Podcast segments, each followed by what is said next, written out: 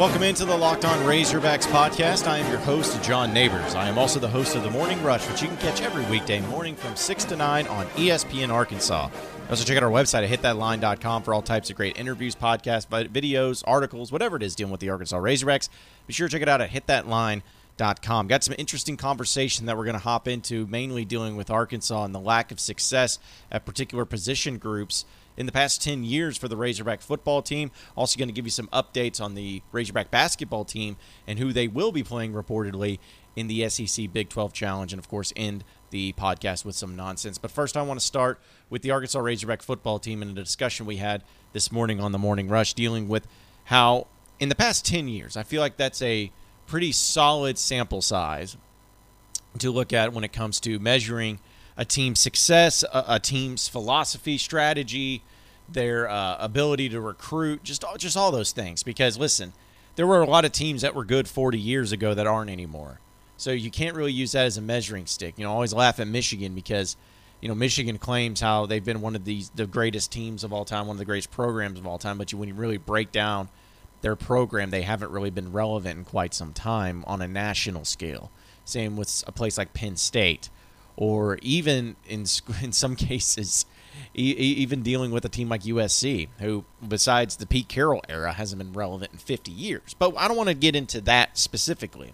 I want to look at Arkansas and looking at position groups because I think it was ESPN.com. They released uh, a position group, you, if you will. Um, I, I, hate these lists where it's like, are you running back you? Who's who's got the best running back corps uh, in their history? Or a quarterback group or whatever, and then they just rank it, and of course, people lose their minds over it. I think it was mentioned yesterday in the podcast too that Arkansas ranked ninth in running back. Still think it's too low, and they weren't even ranked in tight end, which I think is really stupid. Uh, but you know, everyone's got their own formula, everyone's got their own opinion, so they are uh, subject to do that. But when you start looking at the position breakdowns and the position groups, I thought about Arkansas just in general in the past ten years, and how, if you really look at it, at almost every position, Arkansas has been really good at a particular time, or for by and large the most of the time. Look at tight end and running back. Those are the ones I think Arkansas has been elite at over the past 10 years. Tight end, you have guys like DJ Williams, Chris Gragg, Hunter Henry, Jeremy Sprinkle, AJ Derby. Even Cheyenne O'Grady's pretty dadgum good, just to name a few.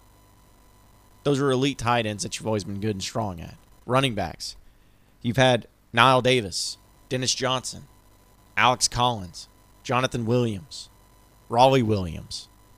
Really solid running backs. Rakeem Boyd, I still think is going to be in that mix this year. I think he was pretty good last year. Sees how Devwah Whaley does when he's battling injury, but you've had really good running backs there. Guys that have been able to be have the ability to get out and break it for a thousand yards in a season. You've had that. So I think that those by far have been the strongest position groups for Arkansas. But even some other ones like, dare I say, quarterback. That's right, folks, quarterback. Can you do you realize that three of the last four starting quarterbacks for Arkansas, and I'm not counting last season, take out last season, before that, three of the starting uh, four quarterbacks were drafted into the NFL. You had Ryan Mallett, Tyler Wilson, Brandon Allen, and Austin Allen. All four quarterbacks who were, in my opinion, great quarterbacks at Arkansas, who had a great head on their shoulders. And you could even make the argument that this was the golden era of Razorback quarterbacks just in the past 10 years. Now, some of you will argue with me against that. I understand that. But I don't agree with it. But I'm just telling you that Arkansas has been really good at quarterback the past few years, past decade. Better than what most teams have especially a lot of these teams in the SEC. But what about wide receiver? Y'all know about 2010, 2011. You had Joe Adams, Jarius Wright, Greg Childs, Cobi Hamilton. I thought Marquel Wade was pretty good, even though he was crazy. Got Keon Hatcher, Drew Morgan. I thought Dominique Reed was really underrated. He was a fantastic wide receiver. Again, these are just naming a few. I'm not saying these are the only ones. But they had some really good wide receivers. Even Marcus Monk, I know that was uh, towards the end of the decade, so maybe you can't really count him. But you know, you went through a time where Marcus Monk was your best wide receiver in like 20 years. So to say that those wide receivers that you've had, guys that spent some time in the NFL and maybe were all SEC were all there at the same time. Think about offensive linemen now. I mean, it's no not good now, right? But it's been pretty good for over the past 10 years. Think about the players that have been drafted. Think about how good some of these offensive lines have been. I mean, you start with Travis Swanson, Alvin Bailey, in the Petrino era. Then when Bret Bielema came in, that was actually one thing I think he did really good in hiring Sam Pittman to get these guys. But after that, you got a Denver Kirkland, Sebastian Tretola, Frank Rag- Ragnow, even Hjalte Froholdt ended up being drafted. You had some pretty dadgum good offensive linemen. And in one case, one of them got drafted in the first round in Frank Ragnow. But what about defensive line? You've been really good there too. Think back to that time. Jake Bequette, Trey Flowers, Chris Smith, Darius Philon, Deatrich Wise. I mean, you're talking about some really good guys that made differences on those defenses when they were around and playing at the high level. Kicker. Zach Hocker, that's all you got. That's all you need. Even punter's been pretty good. But the two position groups that stand out to me as far as being the weakest, and it's really tough to figure out exactly why, has been linebacker and defensive back. Linebacker, maybe not as bad because you had Martrell Spaight who was really good. You had Dre Greenlaw who was just recently drafted that was really good. You had a couple here and there that were okay, but that's about it. But think about it, folks. Think about if you're a Razorback fan, looking in the past 10 years, and tell me the best defensive back Arkansas has had in the past 10 years. Who is it? The only one I could come up with was Tevin Mitchell. That's it. That's the best I got. And in fact, that may be all I got. Secondary has been atrocious for a long time. And Arkansas used to have a great history of having really solid cornerbacks and safeties, and even under Houston Nutt, that clown was able to get defensive backs like they were going out of business.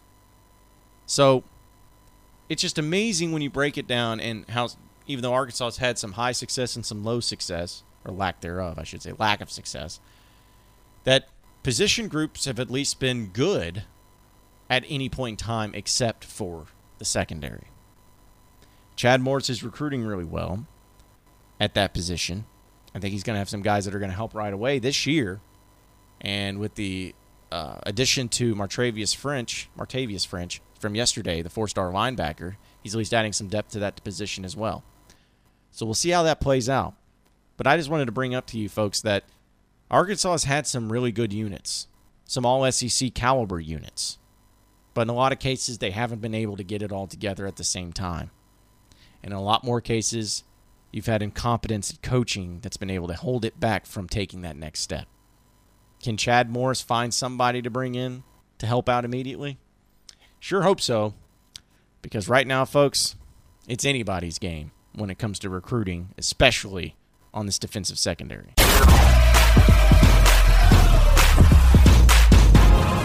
You are Locked On Razorbacks, your daily Arkansas Razorbacks podcast.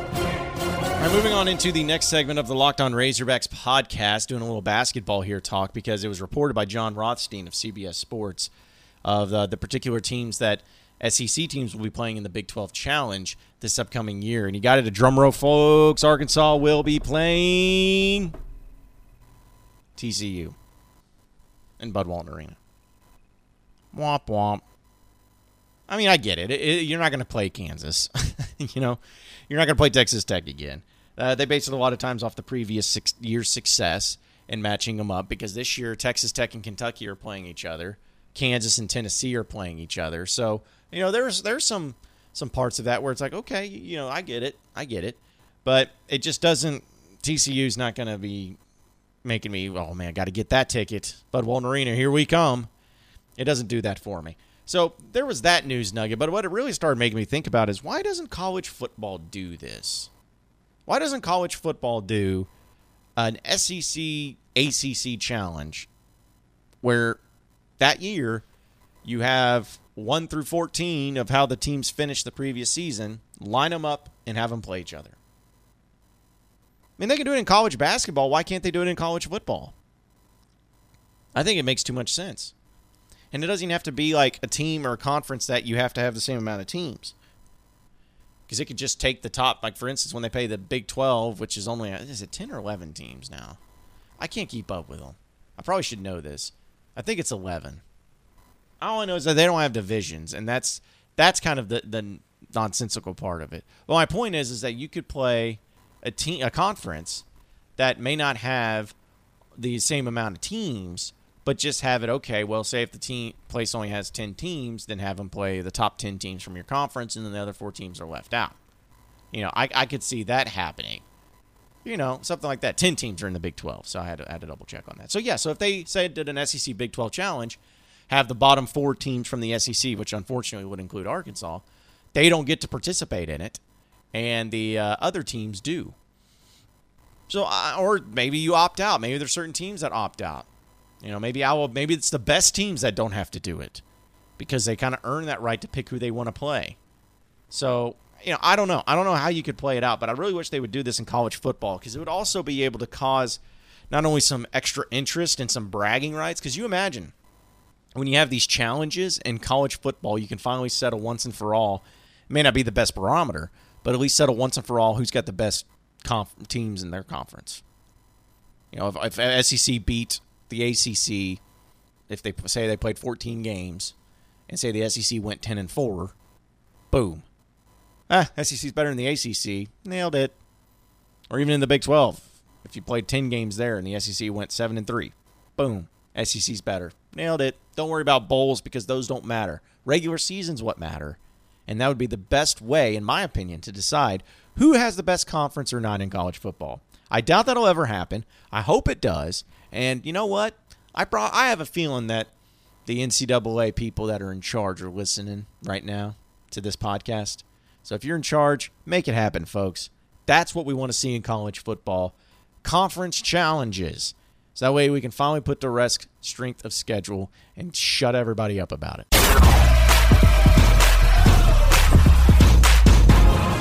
You are Locked On Razorbacks, your daily Arkansas Razorbacks podcast. All right, final segment here on the Locked On Razorbacks podcast.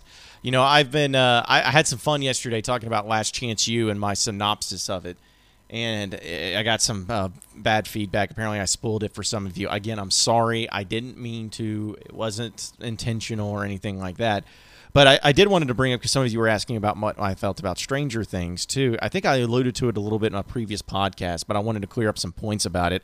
Uh, about Stranger Things. I'm a big Stranger Things fan. Um, I, I have watched. I remember watching the first season, like I think it was like the first week or two it came out because everybody was talking about it, and I watched it and enjoyed it. And the second season I really liked. I thought the second season was the best one, honestly, out of all of them. And then the third season just came out. It's amazing that it's only been three seasons, and it came out, and I thought it was good. It wasn't great. It wasn't as good as the second season, but I thought it was really good still watchable, still enjoyable, and I'll watch season four. So I enjoyed that. The, the one thing, though, folks, that I think it's really uh, difficult to do in any sort of television is first off, just have a, have a show that's good enough to make the, a lot of seasons out of, where it's still quality content that's original and innovative. I think that's important, but I also think it's important to have characters that are developing throughout time, and I think that's what the writers for Stranger Things have done a really good job of, not only with the kids, but with other people too, just having their cow- characters develop as they grow up. Because I'm sure the toughest thing to do is to have kids develop their character, because you know you just you got to go along with growing up with them and going from where they're playing Dungeons and Dragons in the basement to where they move on and then they're having to you know start liking girls and start liking boys or go through their high school process or junior high and all that. So I'm sure it's really difficult to do. But I thought that the writers did a really good job of it. And it's funny because I was actually uh, when I finished season three, I wanted to go and watch rewatch it with my girlfriend because she's never seen Stranger Things, and I hadn't seen the first season. I was like, yeah, I could rewatch it. I haven't seen it in a long time, so let's go back and rewatch it. We finished the first season, and it was funny. It was not to me. It was not as good as I remember it, and I think a lot of that has to do with like it just wasn't that epic.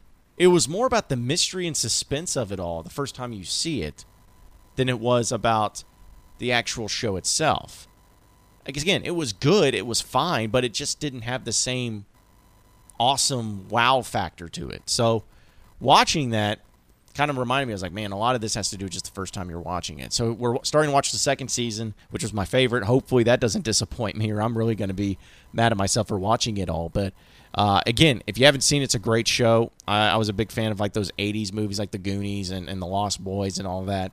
You know, those adventures with those kids, and I think this does a great job of bringing it all together. So again, watch Stranger Things. I thought season three was really good. Not great, not my favorite, but still really good, really solid. And hey, my boy Billy, the character Billy's my favorite. Dacre Montgomery. I mean, how do you not like Billy? He's the best.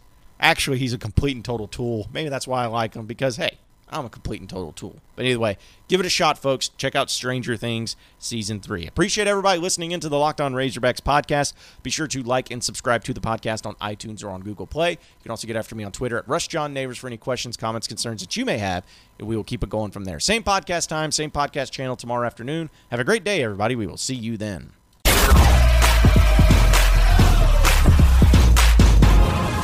Locked On Razorbacks, your daily Arkansas Razorbacks podcast